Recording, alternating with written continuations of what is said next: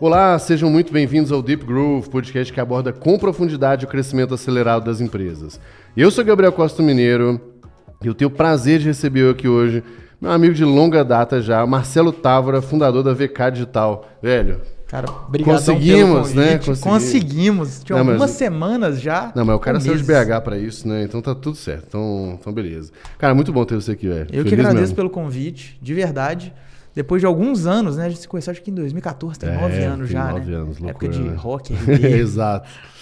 Cara, vamos lá. Qual que é o nosso, nosso esquema aqui, né? É, a gente fala, fala de growth em todos os, os aspectos, desde CEO, profissionais de marketing, executivo, de, de tudo. Uhum. É investidor, fundo, tudo. E, e foi curioso, porque assim, a, é, a primeira pessoa, a primeira e única até então, agora o segundo que eu trouxe aqui para falar desse mundo dos infoprodutos, que é um mundo a- completamente à parte, muito interessante, mas completamente à parte, foi o Ladeira. Aham. É, inclusive Que depois. fã, inclusive. Então, é, inclusive depois do que a gente se encontrou lá no, no Mastermind dele, né? Depois de um tempo também. Aham. Então isso já foi super legal.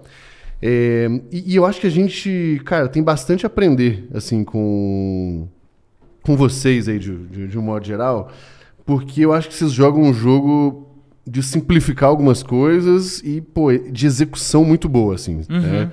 É, ali no Mastermind do Ladeira, inclusive, falei com ele, falei com várias pessoas.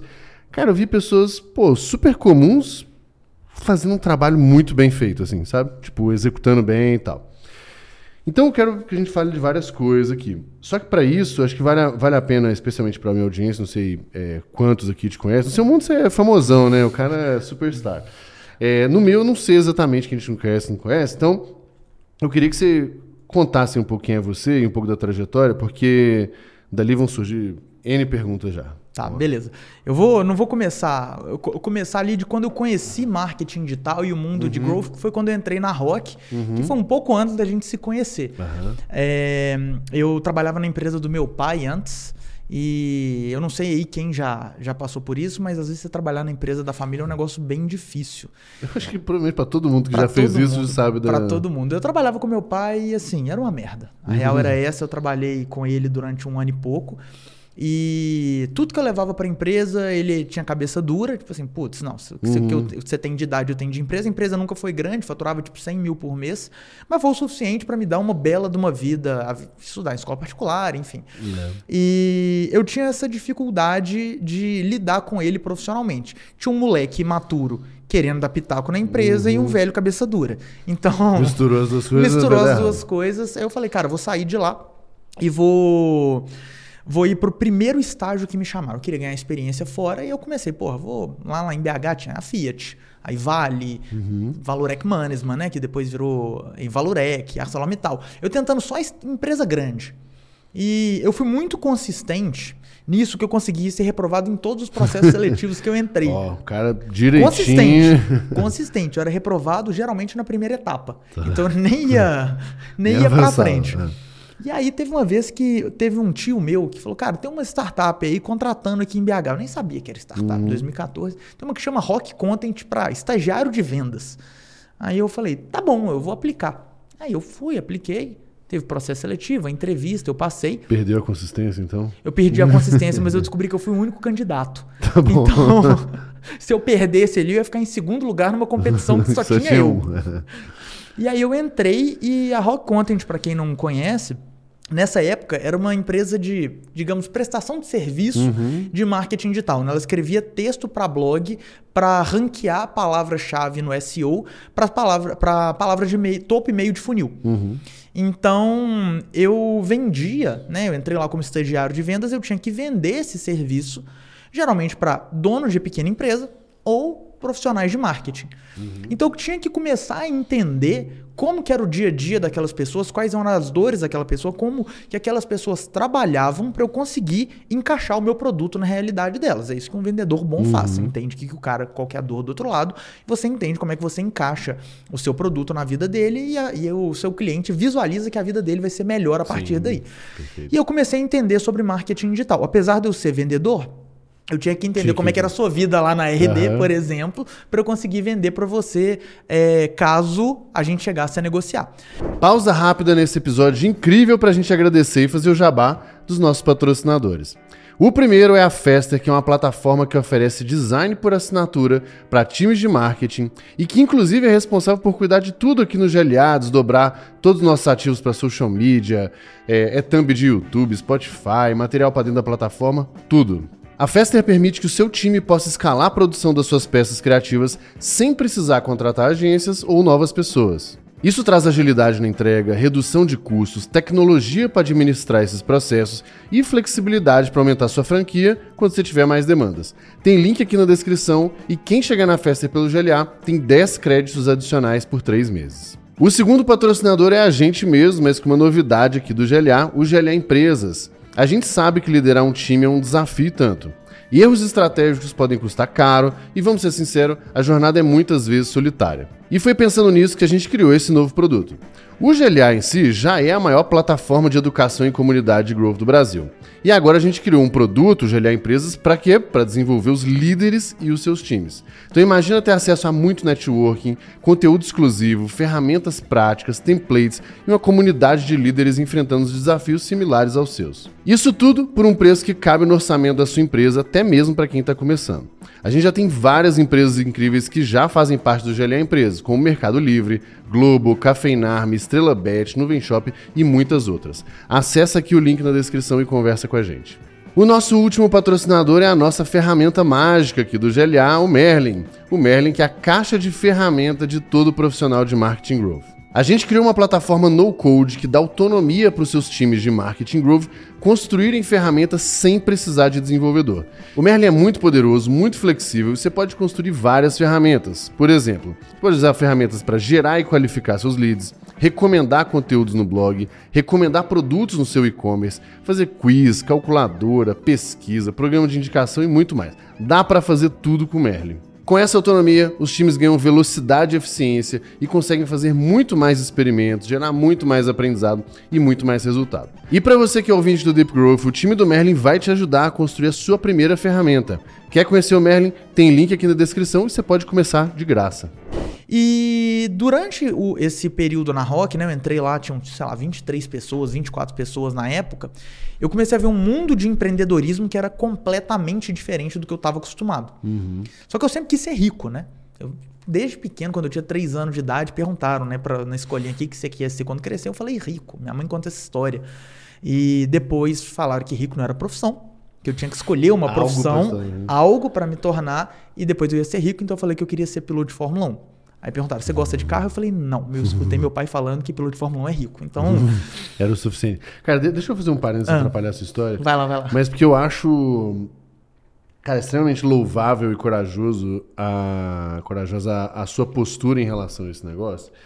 E eu acho que foi uma das. Eu acho que teve umas, umas três pessoas que, que eu acompanho, e você é um deles, eu acho que eu nunca te falei isso.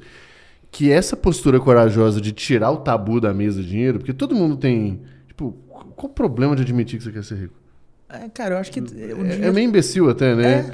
E, e eu acho que essa postura que você tem, e eu vejo isso também com muita consistência desde do Instagram e tal, cara, é isso que eu quero e eu vou trabalhar que nem um imbecil para esse negócio. Então, só é, para te tenho... dar um, um feedback Obrigado. aí que eu acho que é bem, bem corajoso, bem é, legal. Eu tenho meus valores e, óbvio, eu não estou disposto a colocar o Sim. dinheiro em cima desses valores, então Parênteses, né? Porra, a gente já teve de tudo de proposta para a gente trabalhar com growth, com tráfego, para produtos que eu olhava e falava, cara, isso aqui eu, eu me recuso a ajudar uhum. a alguém a crescer esse negócio, porque eu acho que esse negócio prejudica outras pessoas. Uhum. Então não é só pelo dinheiro. Perfeito. Mas eu também queria ser rico e eu nunca me destaquei em nada na minha vida, né? Então, da forma que as pessoas eram avaliadas tradicionalmente uhum. na escola, notas ruins, na faculdade, nota ruim.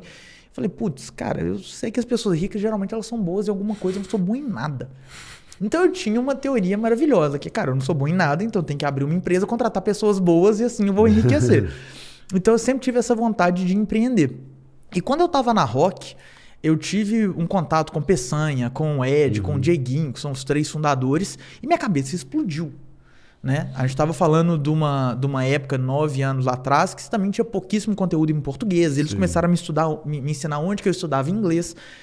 E eu fiquei muito confiante. Né? Depois de um ano e meio que eu estava na Rock, no final de 2015, eu resolvi sair para empreender. E foi uma. Eu não falo que foi uma cagada, não, mas se eu fosse voltar no tempo, eu não teria feito da forma que eu fiz. Porque eu queria abrir uma startup. Né? Naquela época eu já conhecia a Hotmart, já conhecia como que funcionava o, o- o- A dinâmica, a dinâmica de infoproduto. É, sendo bem sincero, eu tinha um preconceito gigante contra, contra, contra a galera, né? os infoprodutores. E eu falei, não, vou abrir uma startup. E na época eu queria ir para alguma coisa relacionada à área da saúde, porque era o que o meu pai trabalhava. Eu achava que meu pai não era um grande empresário. Apesar de ter todos os méritos, eu sempre vi que ele tinha um potencial de crescimento. Eu falei, então vou tentar pegar o vácuo, alguma coisa ali, uma oportunidade que ele deixa. Mas o que, que aconteceu? Eu saí, e aí por que, que eu acho que eu fiz a, a- a- o erro? Porque eu pedi demissão para começar um negócio do absoluto zero sem ter clareza. Cara, assim, se eu fosse voltar no tempo, eu tentaria conciliar um pouco as Isso, duas coisas. Perfeito, mano, perfeito. Não, não tinha necessidade de eu, sa- de eu ser um negócio que tá zero faturamento, não tem produto ainda, eu não tenho nem MVP. O grau de incerteza é 100%, absoluto, né? É absurdo. Então, eu queimei a ponte para depois descobrir o que eu ia fazer. E aí, eu tinha uma. Eu, eu tava bem na rock, né? Então, eu, eu não precisava ter feito isso. Então, eu teria tentado conciliar durante mais alguns meses. Resultado, a empresa deu certo. Deu, a empresa deu errado. Depois de seis, sete meses, a gente resolveu matar o negócio. E eu fui trabalhar numa outra startup chamava App Prova. Depois foi até vendida para o Grupo Somos, mas lá de BH também. E a gente vendia. entrei Mateus, como né? vendedor é, do, Aham. do Do Mascão, do Góis. É. De Goiás, né? É, ele. Eu vendia aquela solução para escolas particulares. E uma coisa que eu gostava de ser vendedor na Rock, apesar de eu, de eu não gostar muito da dinâmica de vendas, eu faço por necessidade, enfim. Mas não é uma coisa que eu adoro ficar con- contornando objeção num a um, pô, veja bem, fecha a porta e tudo mais. Mas eu aprendi a fazer isso na Rock, fui para prova, só que na Rock eu conversava com várias empresas diferentes todos os dias. Uhum. Então eu conheci vários modelos de negócio. Então eu realmente tinha interesse na, Na venda em si, né? Pela, pela dinâmica. né? Cara, quando eu comecei a vender para escola, era, Era Ctrl C. Ctrl V. Era tipo assim, era Ctrl C, Ctrl V, a mesma rotina. E aquilo ali começou a me cansar. Eu tava tendo um desempenho bom, mas querendo empreender, eu não tava gostando. Eu tinha até a possibilidade de mudar para marketing lá, porque eu já gostava de marketing. Uhum. Mas eu fui convidado para ir para uma startup que estava no CID. Ah, no programa de incentivo de do incentivo governo do de governo de Minas. Na época, então, tava com, com um funding pequeno, mas já tinha alguma coisa. Eu já tinha alguns clientes, me convidaram para tocar marketing e vendas lá. E eu ia entrar como como como sócio, né? Ia ter um vesting lá, ia pegar 15%. E o meu acordo era que eu recebia 1.200 reais quando tivesse dinheiro, basicamente. E a empresa faturava tipo R$ mil reais por mês. Mas já tinha produto e já tinha cliente, já estava bem tava melhor do que. sua, do, é. do, do, do- então eu pedi demissão da prova, fui para lá. Mas nesse meio do caminho, né, minha esposa, a atual minha esposa, na época minha namorada, já era concursada, ganhava bem. E eu olhando para aquilo, quando eu pedi demissão, ela pirou. Aham. Eu falei, eu preciso ganhar uma, fazer uma renda extra. Aí eu olhei lá para Hotmart e falei, cara, deixa eu tentar vender esse negócio aqui de Como afiliado, afiliado, como né? afiliado.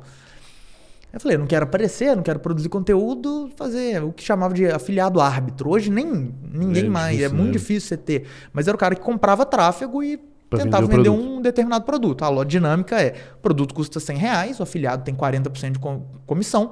Eu tinha que fazer tráfego e conseguir fazer uma venda por por- menos de 40 reais e Uhum. é isso aí. No início, eu comecei, peguei 3 mil reais da rescisão que eu tinha da App Prova, gastei 800 reais, fiz uma venda de 80 no Facebook Ads na época. O curso era o curso bacharel em teologia da Universidade da Bíblia. Cara, me falaram que vendia bem. E como a Rock e a Hotmart eram empresas próximas, né? Eu acabava, acabei conhecendo uma galera da Hotmart. E meu tio, que me indicou pra Rock, foi trabalhar na Hotmart. Então, é mesmo, que legal. eu comecei a trocar muita figurinha com ele do que eu falei, porra, o que que que tá funciona? funcionando, aham. E ele começou a me dar essa dica. Então, ele que foi meu principal professor para entrar no mercado. Legal. É o irmão mais novo da minha mãe. E comecei a vender. Cara, primeiro mês faturei tipo 800 reais, 900 reais. Segundo mês faturei 2 mil. No quinto mês eu faturei tipo 50 mil com 25 de lucro já descontando imposto. Caramba. Dois- janeiro de 2017. Aham. Falei, porra, isso é dinheiro. Eu Lógico. nunca ganhei tanto dinheiro assim na minha vida. Eu tinha 25 anos de idade, tinha 24 ainda. Entrou 25 mil reais no mês de janeiro. Aí eu falei, cara, tem dinheiro aí. E a outra empresa tava meio que patinando. O que eu- essa outra empresa, a segunda empresa que eu tinha, era o Hacker Ads de 2017 Ah, sim. do Igor e do Felipe. Aham. Era, era, a lógica era muito parecida com que eles, que eles criaram a, a Hacker Ads. E aí, depois de um tempo, a gente tentou pivotar a empresa, que o nosso churn era muito alto. Tipo assim, a gente tinha um, dois meses, a gente não conseguiu desenvolver produto. É... E eu tava faturando muito bem como afiliado. Então, eu e meu sócio, meu sócio também tava. Tipo, ele tava apertadaço de grana. Ele falou: não dá para continuar assim. Eu tava ganhando grana como afiliado, nós matamos a empresa e eu fui tocar a minha vida. E aí eu fiz um, um, um como eu estava tendo esses bons resultados, né, nessa época, tipo, foi com um ano eu fiz 400 mil. Né, no meu primeiro ano como afiliado, eu fiz 400 mil de faturamento. Uhum. De lucro deve ter dado metade, assim, uns uhum. 200 mil, na média. É, eu comecei a receber vários convites de produtores para eu fazer tráfego para eles.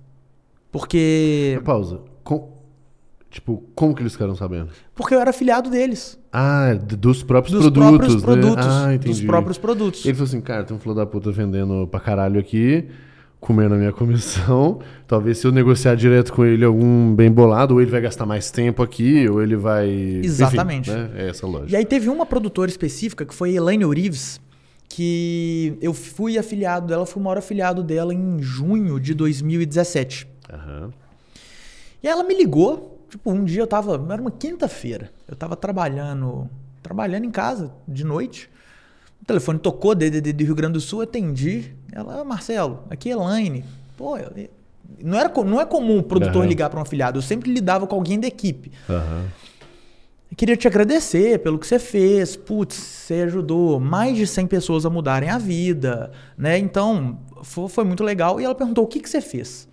Eu já tinha tido uma experiência duas experiências com produtores me perguntando o que, que eu fiz. Um, eu contei o que, que eu tinha feito, mostrei minha estratégia, os anúncios, e ele compartilhou com todos os outros afiliados. E aí você, porra, você tá brigando ali pelo tráfego, um monte de gente colocando anúncio uhum. igual. O anúncio ele tem uma, uma, uma vida mais curta. Teve outro que eu não quis fa falar o que, que eu estava fazendo e ele cancelou minha filiação. E a hora que ela me ligou perguntando isso, é, eu falei, vou perder mais um. Aí eu, é, aí eu dei uma. Tinha, tinha ido bem. Aí eu dei uma escorregada e falei, ó, fiz tráfego, fiz anúncio. Ela, jura? A gente não faz isso aqui. Eu falei, como assim? Ah, queria ver, às vezes você pode fazer pra gente. Eu falei, claro. Aí eu falei, vamos conversar semana que vem com calma? Ela, putz, semana que vem eu tô em São Paulo. Eu falei, eu também. Tava, Porra nenhuma. Aí ela. Porque ela já tinha falado que era de Caxias do Sul. Na hora eu pensei, São Paulo é mais perto de Caxias Exato. do Sul de BH, né? É, de São Paulo. São Paulo dá pra pegar um busão São ainda Paulo chegar. Dá pra pegar né? um busão. Aí ela falou: onde é que você vai estar? Eu falei, cara, eu, eu falei, eu vou estar lá de segunda a quarta. Ela falou que ia estar a semana inteira. Eu falei, eu vou dar um range aqui de três dias. Alguns dos Algum dias... dia vai pegar. É... Aí ela falou, não, na segunda, no final da tarde, eu acho que a gente consegue encontrar. É, eu perguntei, onde é que você vai estar? Ela falou, perto da Paulista. Eu falei, coincidência, eu vou estar lá também. Aí eu fiquei na casa de um amigo meu que trabalhava comigo na Rock, eu fiquei em Santo André. Tipo assim, do lado, do lado da, Paulista. da Paulista. Nossa, aí. qualquer uma horinha assim. Exatamente. Eu fiquei em Santo André. Aí a passagem tava muito cara, porque. Sim, de... em cima. Né? Aí eu falei, tá, vou de carro. Peguei meu carro domingo, vim para São Paulo, fiquei segunda em Santo André, chegou na hora, fui para Paulista, 20 minutos de reunião. Terça-feira peguei o carro, voltei para BH. Só que nesse ano eu tinha sido convidado para participar de um painel no Fire da Hotmart. Uhum. E aí eu conversando com ela, ela falou: "Ah, você vai no Fire?" Tal. Eu falei: "Vou". Ela falou: "Também vou". Eu falei: "Você tá de VIP?" Ela falou: "Não". Eu falei: "Então agora você tá". Porque eu tinha um VIP, você eu ganhei ingresso, dois. Né? Eu falei: "Então era uma, uma oportunidade legal". No Fire a gente estreitou relação, é, fiz a proposta, uma proposta, ela topou. E aí eu fui fazer o lançamento dela. Eu peguei 5% de coprodução, ou seja, 5% do faturamento do lançamento, que seriam três meses de trabalho. A gente começou a trabalhar em agosto, aí seria setembro, outubro e novembro para lançar no início de dezembro. Uhum.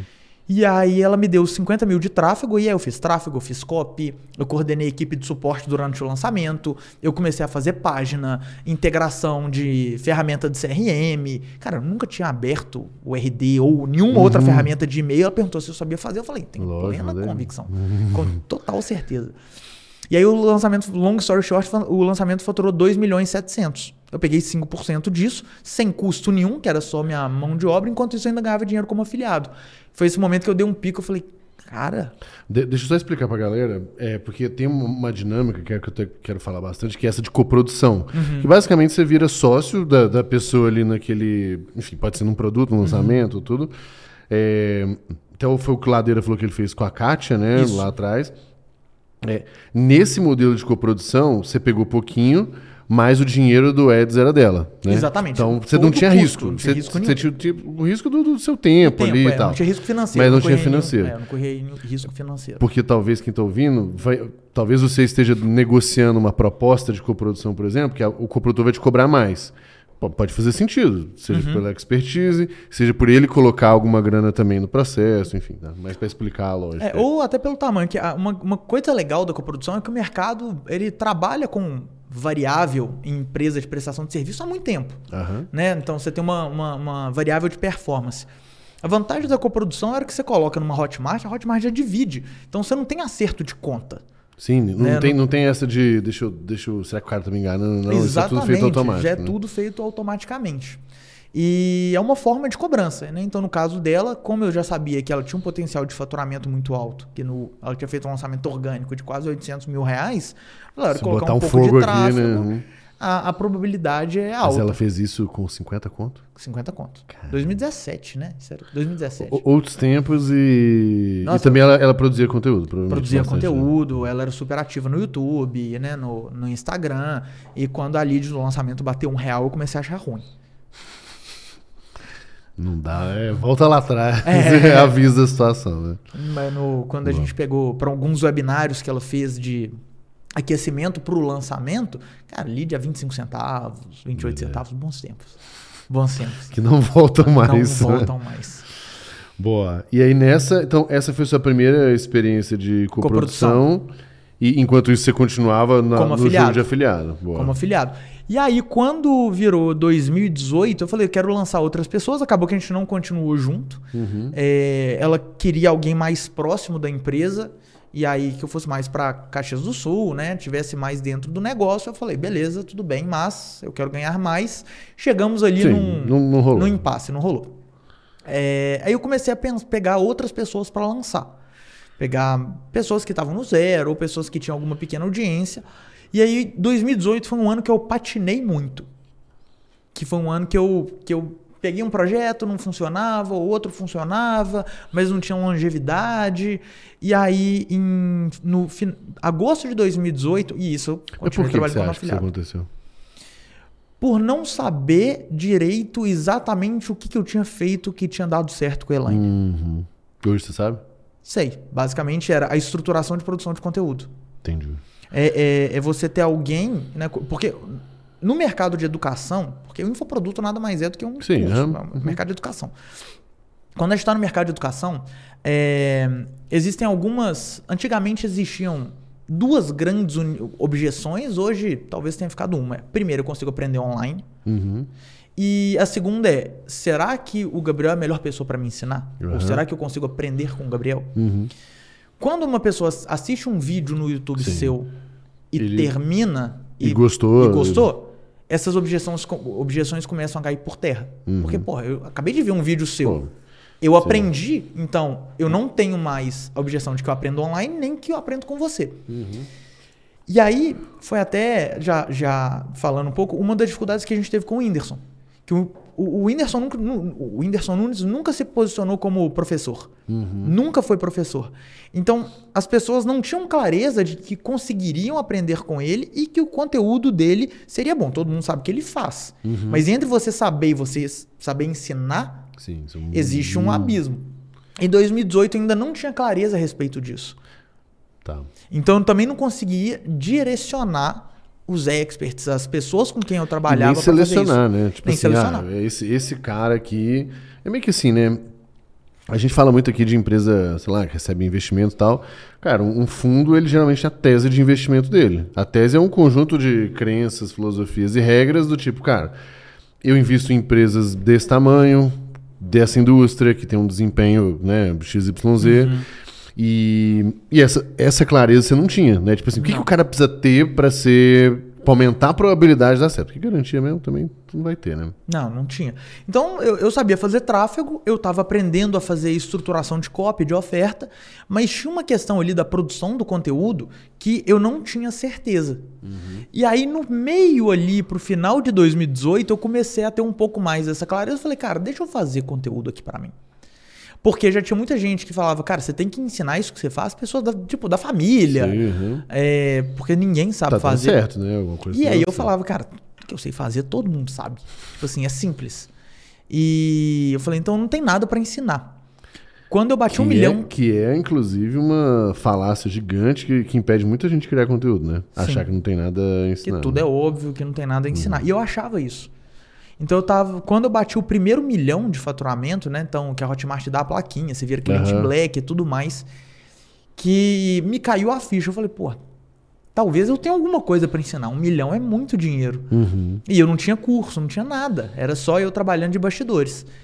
E aí eu resolvi começar um canal do YouTube.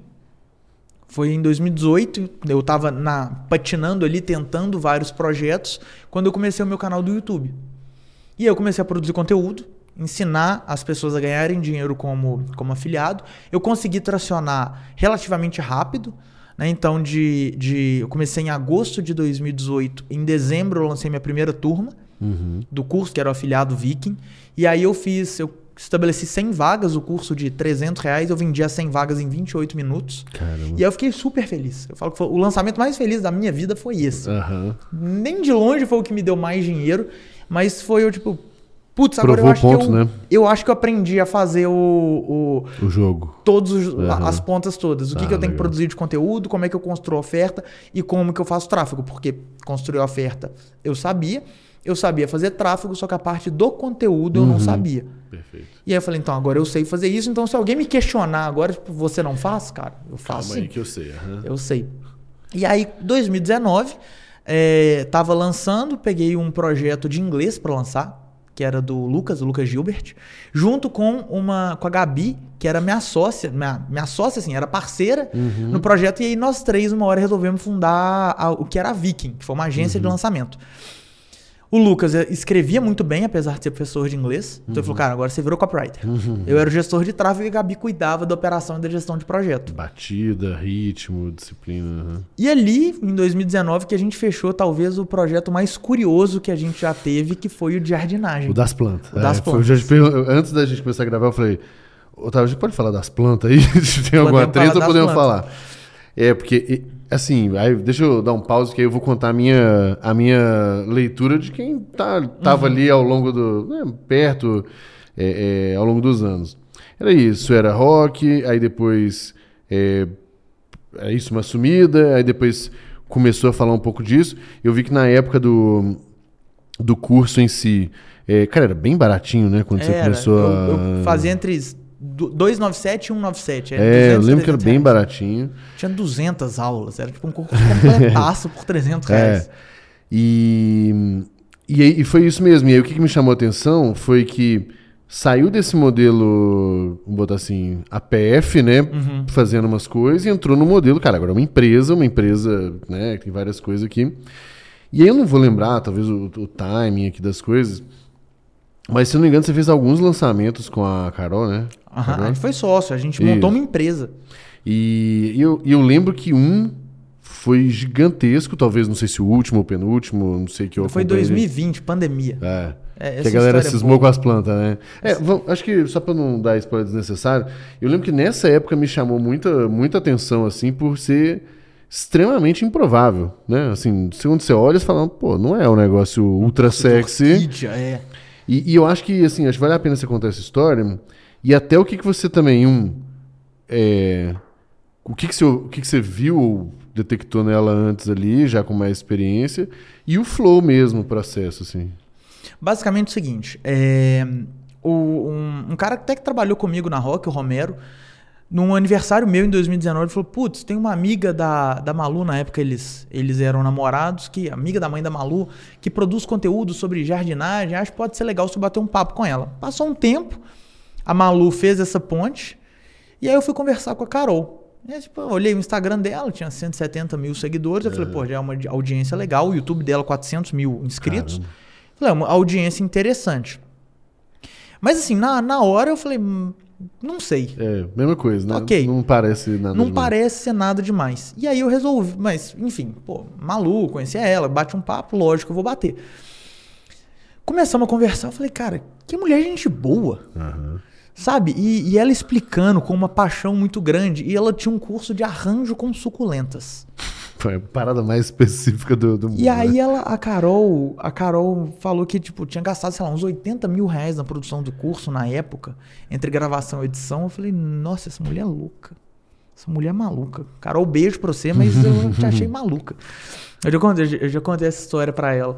E chegou na hora de, de, de pensar numa proposta, eu falei, tá. Mas a primeira coisa, durante a conversa, eu falei, tá, mas a primeira coisa que eu mudaria era um, o nome desse curso, porque ninguém sabe o que é uma suculenta. Tipo, que nome horrível. E aí acabou a reunião, eu falei, tá, amanhã na hora de apresentar a proposta eu, eu falo isso pra ela, que a gente conversou num dia, apresentar a proposta pra ela no dia seguinte. Mais uma pausa, mas agora é rapidinho para te ajudar a descobrir quais são os gargalos que estão impedindo a sua empresa de crescer mais.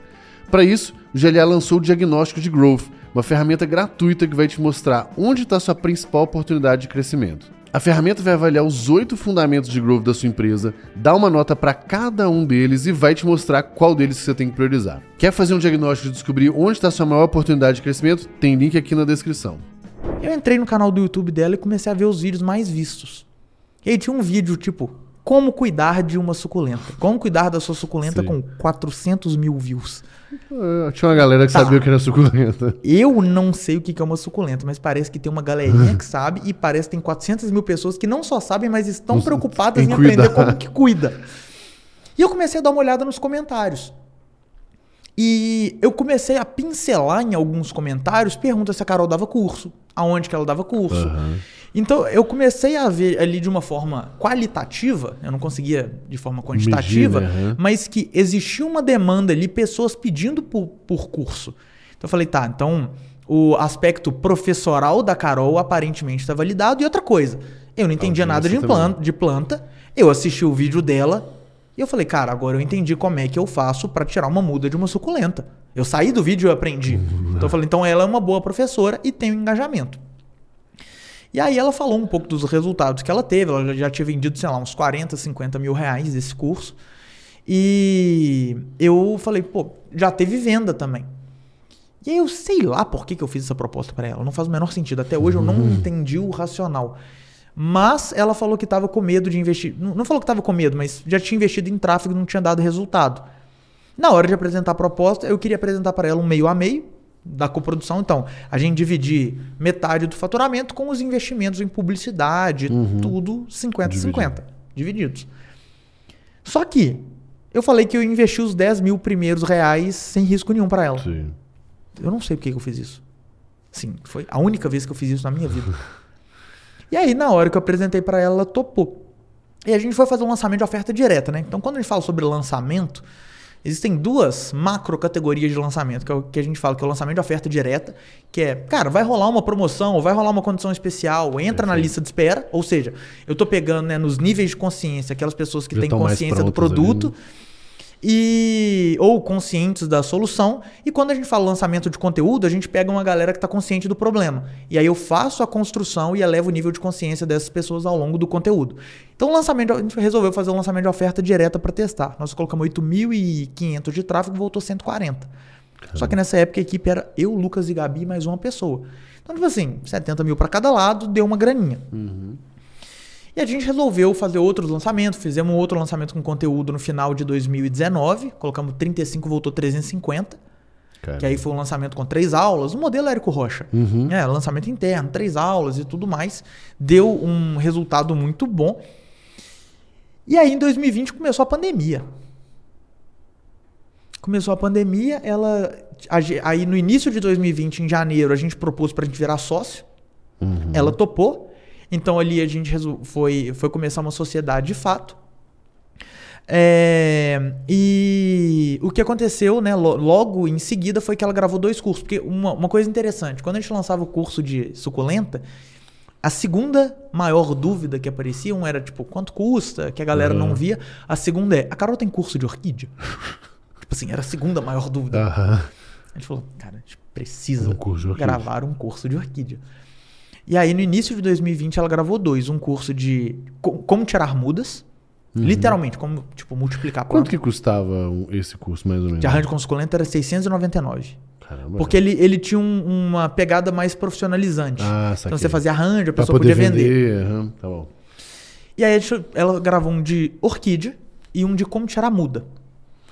E aí, tipo, o curso de como tirar muda custou 120 mil de produção e de orquídea, tipo, 90.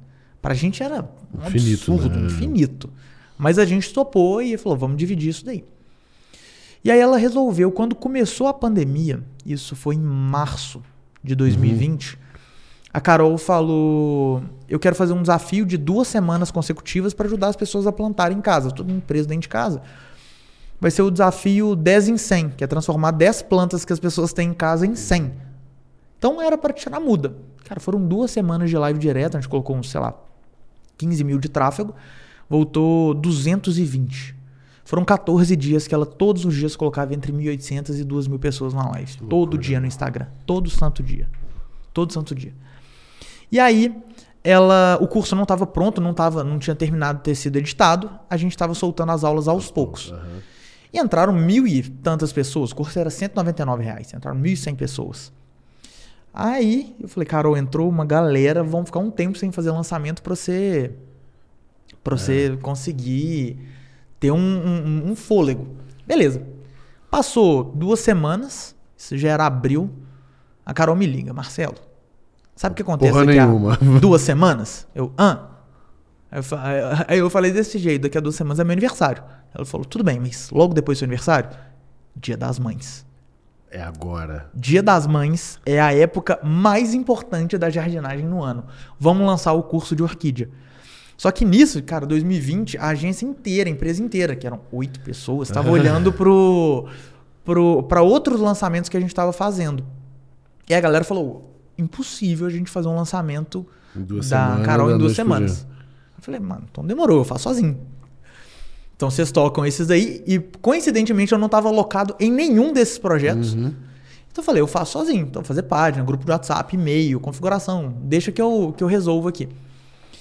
E aí eu lembro direitinho, Carol, a gente precisa de anúncio. Ela falou, não vou conseguir gravar. Eu falei, tudo bem, vou subir anúncio estático, né? Anúncio de, de é imagem. imagem mesmo.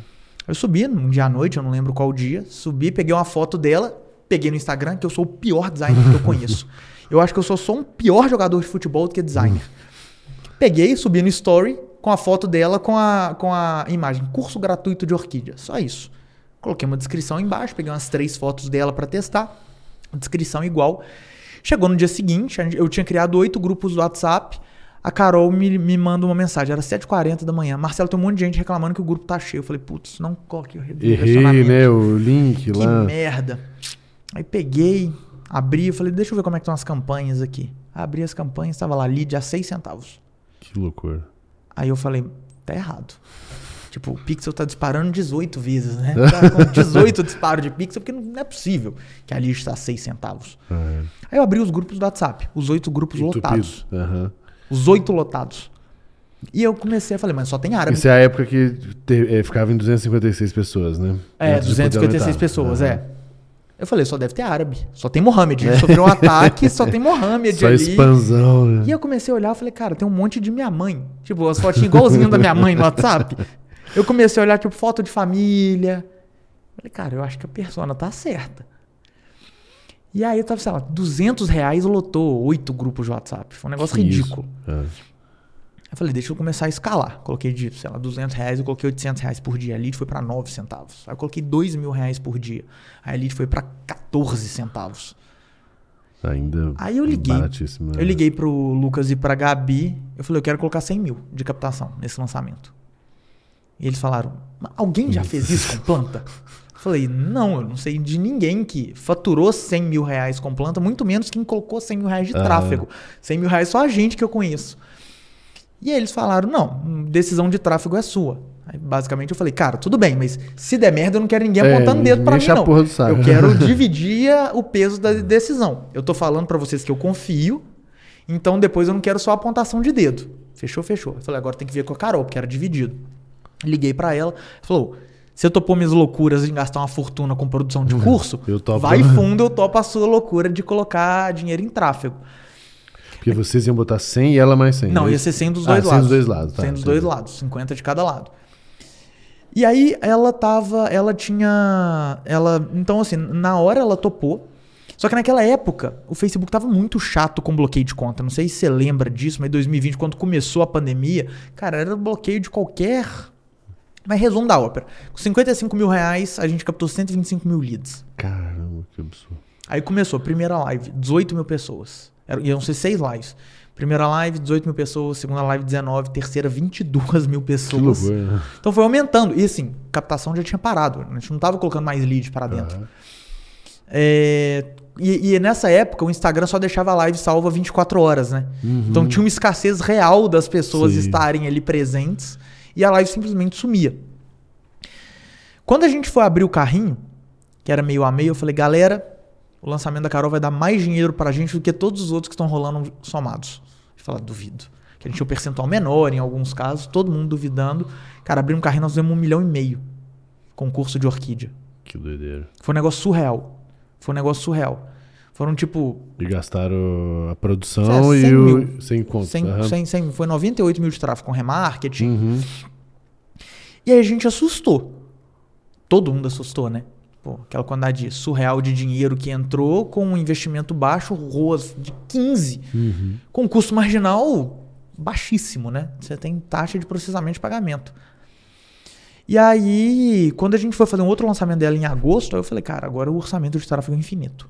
Aham. Enquanto estiver gerando Enquanto lead, o lead aqui, tiver a menos de 80 centavos, eu não vou parar de subir orçamento de campanha. E aí a gente colocou 48 mil pessoas ao vivo Que na loucura. primeira live. Foi em agosto de 2020. Aí nesse, nesse lançamento a gente colocou. Foram 15 mil alunos. de orquídea de novo, né? Não, foi de jardinagem, curso como tirar Ah, muda. tá. A gente fez 15 mil alunos únicos, com ticket de 199, colocando upsell e tudo Uhum. mais. A gente faturou tipo 3 milhões e 400 com 300 mil de tráfego. E o custo marginal muito baixo. Então a gente começou, a gente fez muito dinheiro e tinha o meu curso nessa época, tava vendendo su- super bem. Então 2020 tinha uma demanda, criou-se uma demanda reprimida muito alta para jardinagem. 2021, falando desse projeto específico, eu comecei a fazer uma movimentação. Então 2020 acabou, em 2021, a gente fez uma fusão na agência. Então a gente juntou com outra agência que tinha o Whindersson como sócio e tudo mais. Mas nessa fusão nós tiramos a empresa de jardinagem.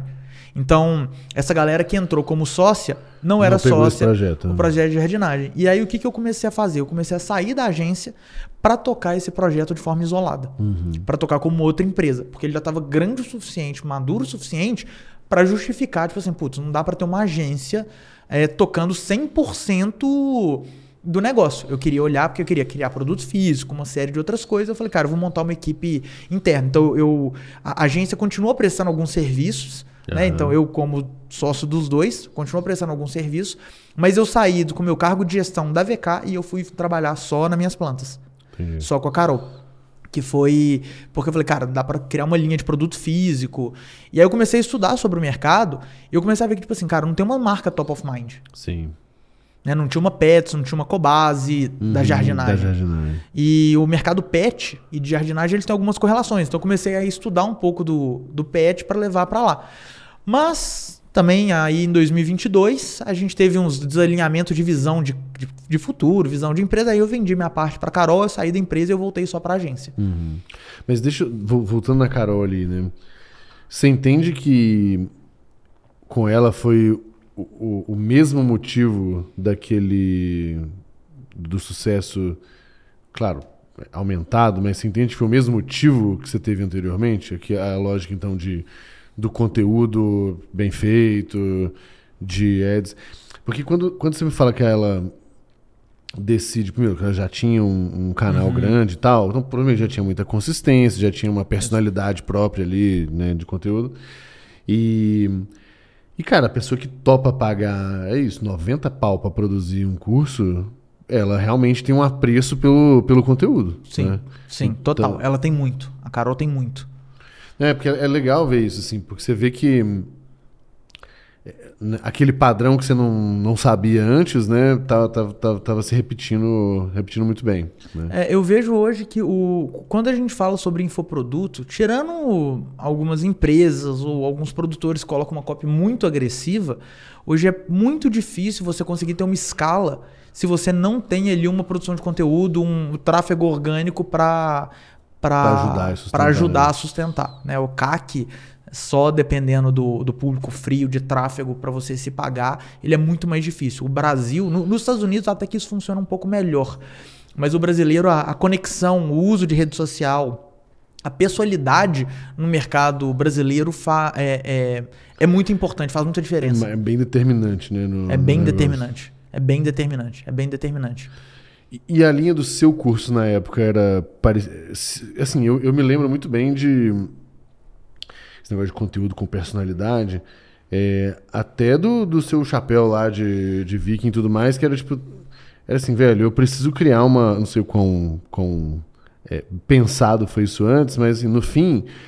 Cara, tem um tanto de curso de gente ensinando lá. Então, tipo, se eu não tiver um jeito específico de ensinar, uma personalidade e tal, que provavelmente é o que a Carol também tinha no lado dela, né? Sim. O quanto que isso, tipo, você foi desenhando pra você, essas coisas? Cara, isso pra mim foi, foi muito do, do meu jeito. O chapéu de viking foi muito mais uma zoeira e, Aham, E, que, uma- que permaneceu. né? e eu tinha uma, uma... Era um medo de, de produzir conteúdo, um medo de rejeição, um medo da zoação. E aí, na época, o que eu pensei foi Se eu me basicamente... zoar primeiro, já Se eu me zoar com o super corno aqui, Uhum. ninguém vai conseguir me zoar mais do que eu mesmo, então eu tô blindado da zoeira. Sim. Então, foi isso. Foi. foi eu começou com o nome do curso. Quando eu comecei a produzir conteúdo, eu já comecei a pensar no nome do curso, que seria o afiliado Viking. Uhum. E aí eu pensei, falei, porra, tem um chapéu. Eu vou colocar. E eu vou me zoar mais do que todo mundo. E ali surgiu o Viking. Tipo, você gosta de Viking? Cara, eu não, nunca tinha assistido a série Vikings, antes, a Vikings. É, eu comecei a assistir depois que eu lancei o curso. Falei, porra, agora eu tenho que assistir, né? Meu nome é Viking, então eu tenho que, eu, eu tenho que fazer alguma Honrar coisa nesse ali, sentido, né, honrar. Mas foi por isso. Não, não, foi, não foi de caso pensado. Sim. Não, mas, pô, legal. Bom, bom ver o negócio. Assim, também, uma vez que você viu que funcionou, vamos seguir a piada e. Vamos seguir a piada e tá, tá tudo certo.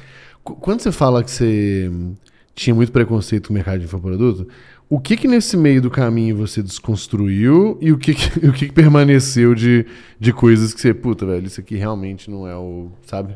Cara, é, a minha, o meu preconceito vinha por causa das promessas. Uhum. Lá 2014, 2015, eu não sei se você lembra, as promessas eram Lembro. muito agressivas. Sim. Eram muito agressivas e eu acho que tinha isso e tinha o educação online não funciona. Uhum. Então também era um pouco de. de sei lá, é, tradicionalismo. Que a educação nos últimos séculos foi toda presencial, com professor, numa bancadinha, e aí você vai para educação online. E até no EAD, né? Quando o EAD começou, todo mundo falava que, tipo, pô, putz, EAD né, das faculdades era picaretagem. Tipo assim, ah, você tá pagando para ter seu diploma e Só- é isso aí aham. né? Então, você não atribuía o valor ao aprendizado, atribuía o valor ao fato de você ir para algum lugar para aprender aquilo que poderia ser passado. Então, era um preconceito muito mais retardado, sem, sem motivo Sem nenhum, fundamentos. sem fundamentos do que um algo específico ou fundamentado. Mas tinha um pedaço de algumas promessas ali Sim. que realmente assustavam. Então você tinha, putz, você vai ficar zilhardário. E naquela época provavelmente era verdade. Né? A hora que a gente- Não com todo mundo, né? Não Mas com tinha todo mais mundo. chance do que talvez hoje, né? Mas era muito mais fácil. Então, a probabilidade de você subir um anúncio. E isso eu, eu vivi isso.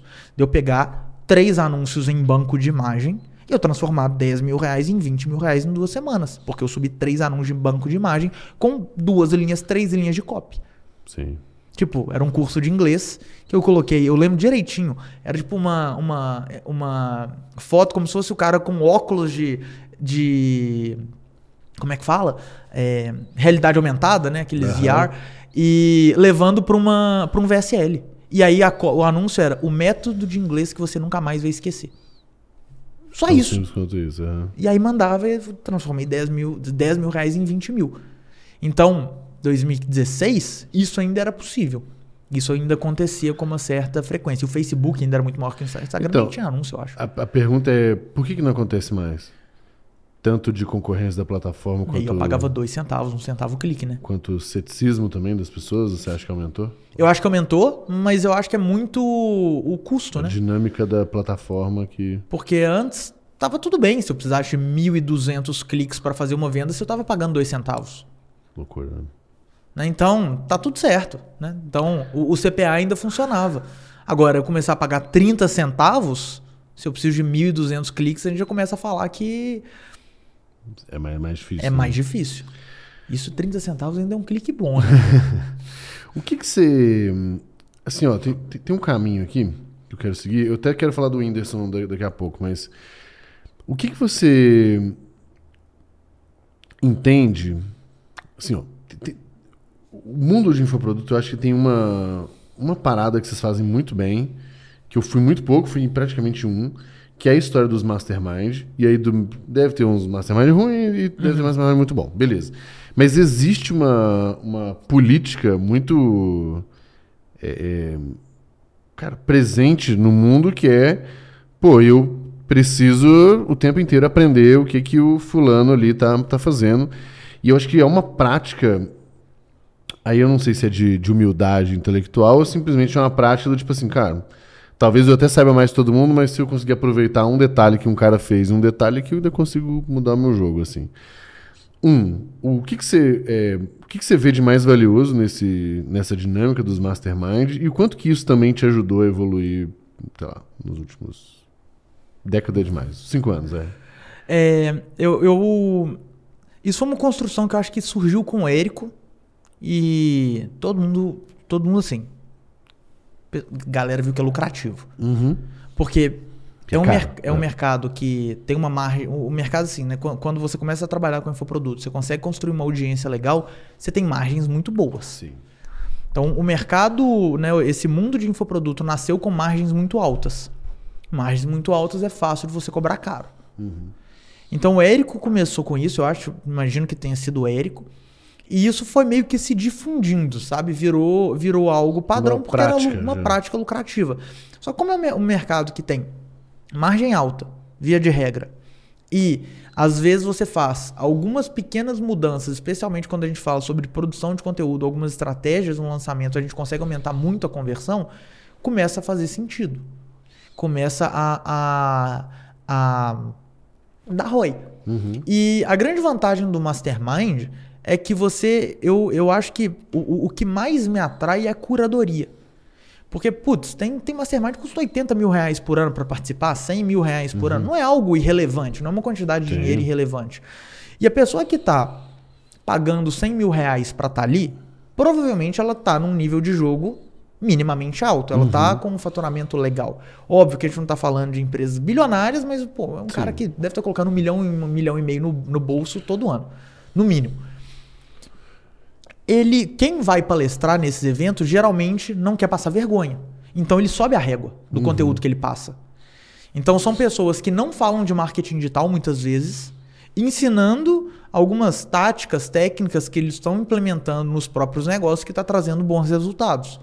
Então, como são pessoas que sabem que a audiência tem um nível alto, eles não vão lá falar o que é pixel do Facebook. Uhum. Eles vão lá passar o que, eles estão fazendo que de fato está funcionando. Então tem algumas coisas que, com alguns ajustes que a gente leva, a gente consegue aumentar drasticamente a conversão. Exemplo, é, eu estava no, no Mastermind da Bárbara Bruna, que te, foi em Barcelona, foi em maio. E aí teve um cara que ele era. Ele foi um dos fundadores lá do Corpo Explica, o Renato Torres. Ele falou de uma estratégia de venda que ele está aplicando na hora de fazer o pitch para o curso.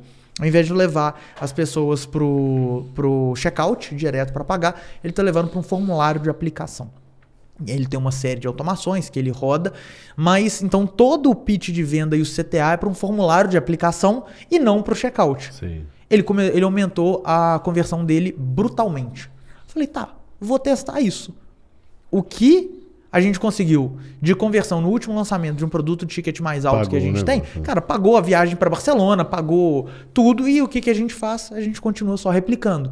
Então, são alguns ajustes que a gente consegue fazer que talvez se eu conseguisse, se eu entrasse no lançamento dele, se eu participasse como lead, fizesse uma engenharia reversa, beleza. Só que eu não sou persona do produto que ele vende. Então a probabilidade disso acontecer Não, é muito de- pequena. E detalhe, quando você vê do ponto de vista do usuário, você não sabe se aquilo funciona. Exatamente. Ali ele tá te contando que o negócio saiu do ponto A ponto B, né? Na- E é engraçado. Eu vou. Você trouxe esse, esse, esse ponto, né? De quando você, como usuário ou de Aham. fora, você não sabe se funciona. Em 2021, com a Carol, a gente lançou uma recorrência de jardinagem, 499 reais por ano, e a gente colocava todos os cursos, ia gravar dois cursos por ano. Se eu fosse voltar no tempo, eu não teria feito isso. Fazer a recorrência. Porque não é uma dor que é tão recorrente. Sim, claro. Que justifique a recorrência. Então, se eu fosse voltar no tempo, eu teria vendido produtos unitários. Né? Fazer uma teia de produtos, né? É porque a gente fala, o mercado fala muito sobre esteira de produtos, que é a galera vai subindo, mas Uhum. a teia de produto é um produto completamente descorrelado Não do outro. precisa ver Eu não preciso depois, aprender né? de horta para depois orquídea. Aham. E o que aconteceu? Quando a gente lançou, como a Carol é a maior, um monte de gente começou a lançar recorrência. Sim, como se aquilo ali como fosse se aquilo um ali. sucesso. porque né? como ela era maior, ela fez, então isso é o bom. Aí eu olhando para aquilo, falei, mano, galera, não, Vocês nem sabem, né? vocês nem sabem. Cara, é, é por isso que eu falei, assim, na visão do usuário a gente tem que tomar muito cuidado, a gente sempre olha, o- parece que o que o outro tá fazendo tá melhor, então talvez um desastre ou talvez seja maravilhoso. Cara, eu, eu, não, eu não quero deixar de entrar em dois assuntos ainda. É, um é um pouco do Whindersson ali, um pouco dos aprendizados, e até como que é a dinâmica de algo tão grande, volumoso. E eu queria também falar um pouco do como que tá a VK hoje, né? Que ela tá Aham. menos na pegada...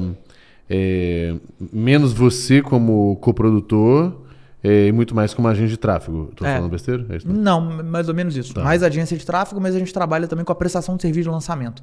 Ah, Porque antes a gente tá. entrava muito na coprodução, no risco, e hoje, é, só que quando você entra 100% no risco ou na coprodução e a gente pega projetos muito grandes, a galera não olha com bons olhos a possibilidade de eu não ter um teto de ganho.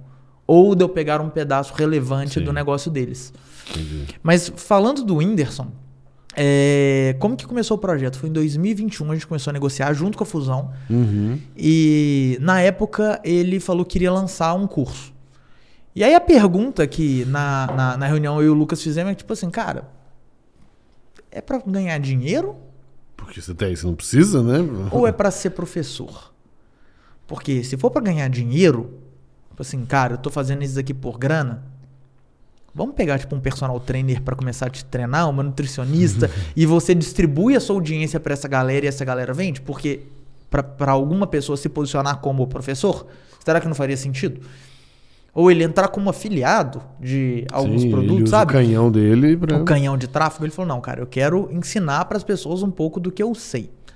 Né? Um pouco do que a internet, do, do que eu sei sobre a internet, sobre produção de conteúdo, sobre. Não começou tão específico assim, mas, cara, ensinar um pouco do que eu sei para as pessoas poderem ter a mesma oportunidade que eu tive. E durante a conversa, é, ele, ele foi comentando, né? Falando. A gente ainda não tinha clareza sobre o curso, ele não tinha clareza do que, que ele queria ensinar. E aí, nessa primeira conversa, teve uma coisa que ele falou que me pegou. Que ele falou, cara, as pessoas começam a produzir conteúdo na internet, ou as pessoas não começam a produzir conteúdo na internet, muitas vezes porque elas acham que para você começar, você tem que ter uma vida interessante. Ele falou, cara, eu morava no interior do Piauí. Uhum. Então, o que não tinha vida interessante era ele. E Né? era super pobre. Ele falou, cara, eu não tinha uma vida interessante. Então você não precisa ter uma vida interessante para começar a produzir conteúdo. O que você precisa é, durante, naquela época o story só era de 15 segundos, é, na- na- durante aqueles 15 segundos você precisa ser interessante. Ele falou, por exemplo, eu não sou um cara engraçado 24 horas. Quando que eu tenho que ser engraçado? Quando eu subo num palco. Quando eu começo a dar play num vídeo. Ele falou, cara, eu não- tô sendo engraçado aqui. Eu não sou engraçado. Eu só É. preciso ser engraçado quando eu estou trabalhando. Eu falei, porra, faz sentido. Eu queria entender como que você pensa, qual que é a metodologia dele, então, para ele fazer o conteúdo interessante. E ele começou a fazer alguns paralelos com o humor. Né? Como que você faz, né? Que o humor nada mais é do que você pegar algumas coisas que são triviais e fazem parte do cotidiano e transformar aquilo em algo engraçado. Na maioria das vezes. E aí eu falei, beleza, temos um curso. E aí depois nasceu Como Ser Interessante na Internet por Whindersson Nunes.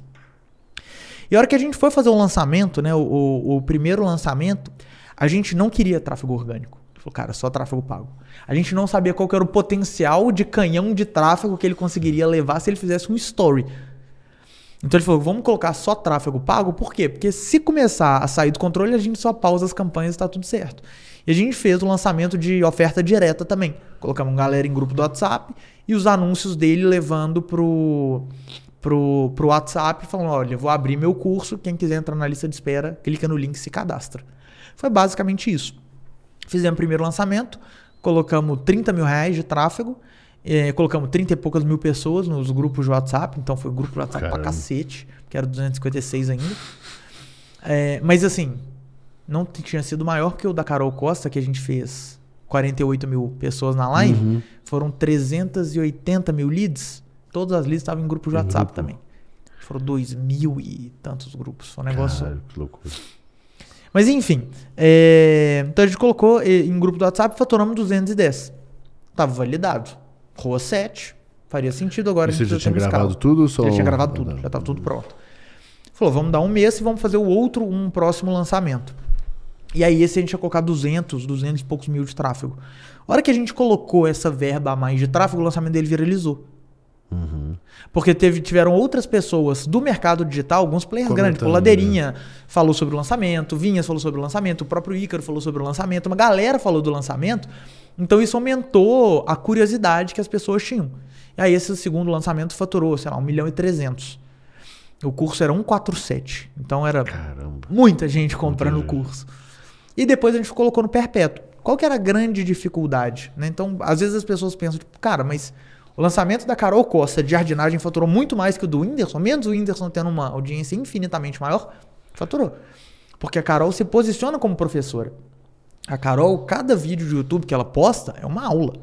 Ela dá uma aula ali. O Whindersson, cada vídeo que ele posta, ele é engraçado.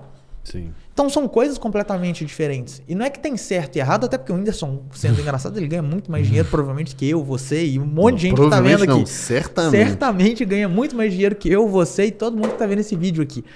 Mas ser professor era outra história. E aí, qual que era a grande dificuldade? O Whindersson, para ele se posicionar como professor, ele teria que mudar a linha editorial dele. Uhum. E não é algo trivial e no nem- caso dele. E provavelmente nem é algo que as pessoas esperariam, né? Imagina, do, lado, do nada ver um cara um pouco mais sério lá, você, você brocha, né? Ela É. ia ficar muito é, frustrada ali. Ou né? mesmo que fosse o Whindersson engraçado, ele ia estar falando sobre produção de conteúdo no Instagram, sobre SEO de YouTube. Uhum. Então, pô, as pessoas seguem ele pra rir. Então ele ia perder o engajamento, então não fazia tanto sentido. Então a gente tinha que fazer tudo via tráfego pago. Construção de lead, tra... de co- construção de funil de consciência, era tudo via tráfego pago. Só que assim, a agenda dele é um caos. É super, super, super atarefada.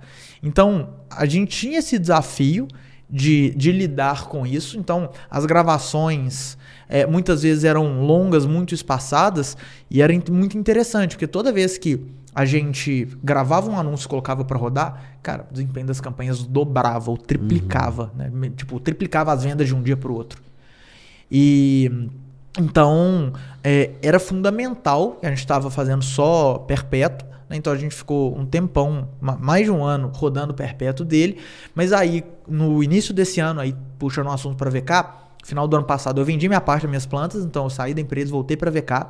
E aí esse ano a gente estava com, a gente queria fazer uma reestruturação de cap table, porque metade da empresa era, era dessa, dessa agência que estava de fora, a gente queria fazer uma reestruturação e a gente chegou numa numa num acordo que a melhor alternativa era desfazer a fusão, entre aspas. Então a gente comprou, a VK continuou com a gente, então a gente comprou a parte deles. E aí na negociação durante essa compra teve grana, teve alguns projetos, e aí o Whindersson ficou Com com, eles. com eles. Até porque sem a ajuda deles a gente não conseguiria continuar tocando o projeto por causa de agenda, né? Enfim, é, que a, a- essa outra empresa, que é a Ensinança, que tem alguns sócios, que são sócios da Non-Stop, é, o Cacá Diniz, o Alex, o próprio Whindersson, que cuidavam da agenda dele. Então a gente não conseguiria, e aí tiveram alguns outros ativos, algumas outras coisas que saíram na negociação. E aí, a partir de março, a VK virou. é, saiu essa galera e a gente voltou a, a olhar só para dentro da empresa. E aí, o que, que aconteceu nesse momento, né? E falando um pouco do cenário da agência. Uhum. Aquele modelo de coprodução que eu tinha falado que, eu, que a gente começou com a Carol e que a gente tem até com alguns outros projetos, ainda tem remanescentes, que é do meio a meio, divide tudo, ele era muito arriscado pra gente. Uhum. Em que sentido? Cara, se eu tenho um projeto hoje, fechei com você, meio a meio. E aí a gente vai dividir até custo de equipe, né? Faz ali Uhum. o rateio da hora. Mas eventualmente, tipo, para eu fazer um lançamento grande, eu tenho que trazer equipe, tenho que trazer gente. Então, o que, que eu tenho que fazer? cara, meu fluxo de caixa já começa a ficar negativo, porque nós Sim. vamos lançar daqui a dois meses. Já O fluxo começa a de caixa é agora. negativo, começa a investir agora, aí eu coloco tráfego, puf, o negócio Pior ainda. piora mais ainda. Se por acaso o lançamento não dá certo, cara, eu acabei de queimar um belo caixa da empresa. Uhum. Então é muito difícil de eu ter previsibilidade de contratação, porque não necessariamente trazer um projeto novo me dá margem para eu trazer uma pessoa nova. Não necessariamente um projeto novo vai ter uma longevidade, porque às vezes dá uma porrada, a pessoa vira e fala, quero sair. Uhum. Ah, beleza, mas você pode ter contrato. Cara, mas é um contrato que é com outra empresa, mas é meio que uma pessoa física. Uhum. Então, você tem a imagem da pessoa, eu dependo da imagem da outra pessoa, da boa Se ela vontade da pessoa. que não vai gravar. E aí eu vou ter uma relação dessa, que eu dependo da imagem dela, sustentada por causa de uma cláusula contratual, tipo, vai dar merda de qualquer jeito. Então o que, a gente começou a, a, a fazer? A gente começou a começar a prestar, prestar serviço de performance, tráfego e análise de dados. E aí, por uma questão histórica, porque eu tô há sete anos fazendo isso, o mercado de infoproduto é onde eu jogo mais em casa. Aham. Então eu sei mais o que, que funciona, copy que funciona, estratégia que funciona. Então a gente acaba tendo mais clientes disso hoje, mas a gente tem alguns e-commerce, tem algumas outras empresas. E uma prestação de serviço mais cara, com ticket mais alto, para fazer lançamento. Sim. Então já tem empresas. Você pega mais coisas, né, no processo. E aí tem empresa hoje, por exemplo, que está querendo criar um braço de educação. Cara, eu quero ter os meus cursos porque faz sentido da minha, do meu topo do funil para qualificar lead, enfim. Fala, beleza, eles contratam a gente e a gente faz tudo. Tipo, construção da linha editorial, parte de tráfego, copy, página, edição de vídeo, até estruturação de produto, se for o caso. Esse tipo de serviço é mais empresa mesmo. Empresa, tipo assim, sei lá, Sim. vem uma Amazon, quer lançar um curso. Porra, Uhum. ele não tem braço interno, eles contratam a gente, Legal. porque é um ticket muito mais alto que tem muita gente envolvida, né? Tipo assim, sei lá, tem Sim. empresa que paga 70 mil por mês pra gente pra fazer esse tipo de trabalho. Então é um, um ticket de quase um milhão de reais por ano. É, mas aí é, é- é algo segmentado. Ou infoprodutores, que eu falo que são é a galera que geralmente fatura ali de 2 a 6 milhões de reais, que a gente entra como uma quase uma terceirização de um pedaço da equipe de marketing deles. Uhum.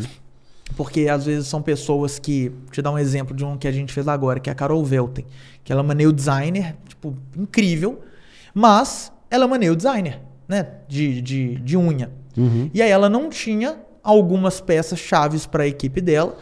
Ela não estava receosa para contratar, então ela terceiriza, porque em vez dela ter Sim. que lidar com três, quatro pessoas É novas um. na equipe, ela lida com uma e que se dá algum problema, é problema meu, não é problema dela.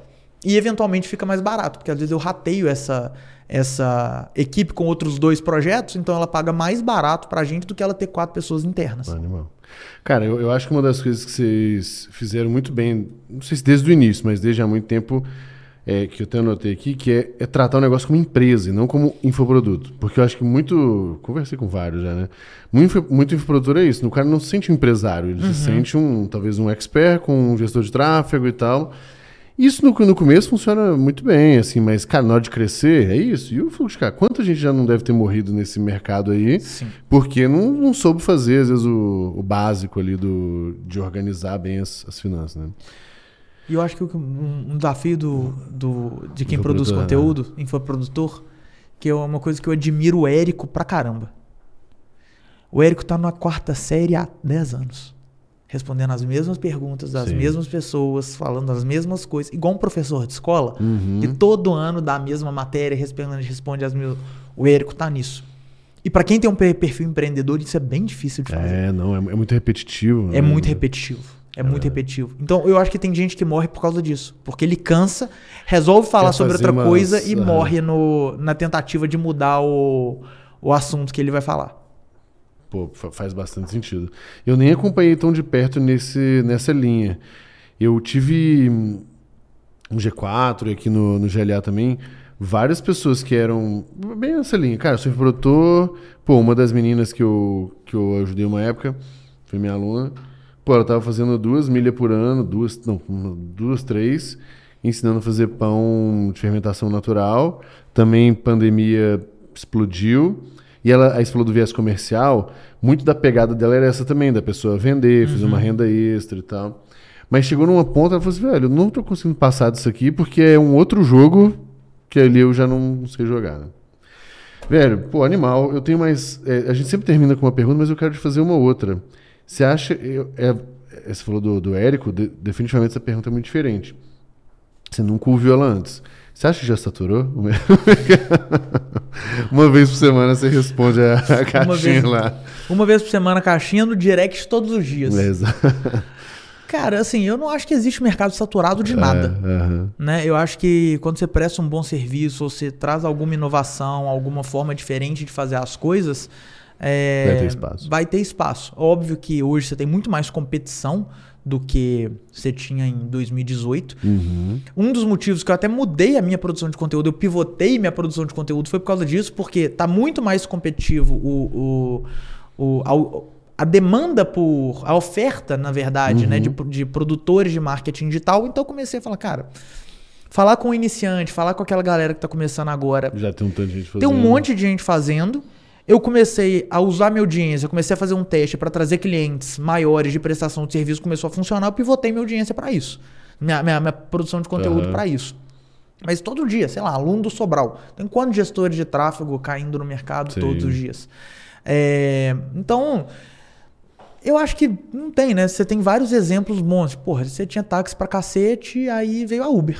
Você tinha locadora pra cacete, veio Netflix. Uhum. É, você tem a- depois da Netflix veio um monte de gente brigando junto à Amazon, Se batendo se batendo né? ali pra para fazer as coisas e aí cada um começa a ter um diferencial. Né? E você tem a Disney com, os- com a- com as Uhum, produções deles. dela e aí ela consegue se diferenciar com as próprias produções. Então eu não acho que tá, tá saturado. Tá mais concorrido, tá Sim. mais caro. E aí sobrevive quem tem um LTV É, maior. Isso que eu ia falar, talvez tem, tem menos espaço para para as ineficiências, né? Então, quando você tem margem muito alta, você pode fazer umas besteiras no meio do caminho que, que o jogo Não, vai. eu falo que, cara, 2020 eu não fazia conta. Não fazia. Não faz isso. Eu não fazia, Tocava não fazia. o terror Só e mandava. Eu colocava 100 mil de trava e voltava um milhão e meio. Com oito pessoas, eu fazia conta pra quê? Exato. Tipo assim, eu sabia que a conta ia fechar no fim do dia. Sim. E aí, né, quando vier a ressaca no segundo semestre de 2022, que Aí eu falo que foi a sim. grande ressaca do digital, deu uma... Ali Aí deu a água uma... bateu na A água bateu na bunda. A água bateu na bunda. Muito foda. Velho, a gente sempre termina da mesma forma, que é uma pergunta, que é um, para você indicar é, três conteúdos, e aí que com três conteúdos pode ser aula, curso, blog e tal, mas como pode ser gente para seguir também, Uhum. que ou fizeram diferença para você ao longo da sua jornada, ou que você entende pode fazer diferença para as pessoas que estão assistindo aí. Tá, três Pode. conteúdos? pra três Cara, um é o livro 100 Million Offers do Alex Hormozzi. Eu nunca li, mas eu já até comprei ele, porque todo mundo me fala bem desse. Cara, custa 4,99 no É, Kindle, é. 5,99. Não, a dificuldade não é comprar, né? É, É. ler, né?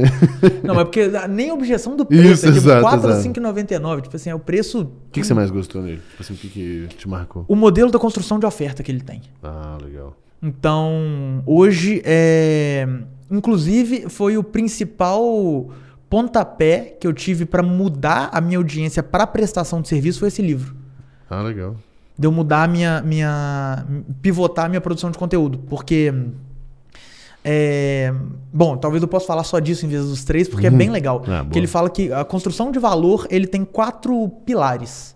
Que é basicamente a promessa que você faz, ou seja, aonde que a pessoa vai chegar, com a plausibilidade daquela pessoa chegar naquele lugar. Então, E não adianta você falar que vou ser bilionário ou fazer um foguete, porque tá muito distante. é isso, cara. me- cara, você vai ficar bilionário se você começar a vender submarino russo pro governo saudita. Tá? Você pode acreditar piamente que isso é possível, mas você não acha que você consegue fazer, porque você não conhece nenhum russo nenhum saudita, né? E nem sabe fazer submarino. Nem sabe fazer submarino. Então, tipo assim, qual que é a plausibilidade? Zero. Só que aí é uma divisão, que é a promessa mais a plausibilidade dividido pelo tempo e pelo esforço. Tá. E aí ele vai trazendo vários exemplos no livro que ele falou, cara, quanto, quando você faz uma promessa forte com uma plausibilidade alta, ele falou que isso é quase comoditizado. Uhum. Porque você vai ver a oferta na internet hoje, todo mundo tem prova social, Sim. tem vários depoimentos, tem é, é, é, algumas formas de você conseguir isso. Só que a, o que vale é o que está no denominador, que é o tempo e o esforço, que você tem que diminuir. Legal. E aí ele vai, du- durante essa construção, ele vai trazendo alguns exemplos, mas ele falou, cara, as pessoas pagam. é, é, ele falou, there's one word that is better than free, que é fast. Né? Que é tipo, tem uma palavra que é melhor do que Grátis grátis, rápido. que é rápido.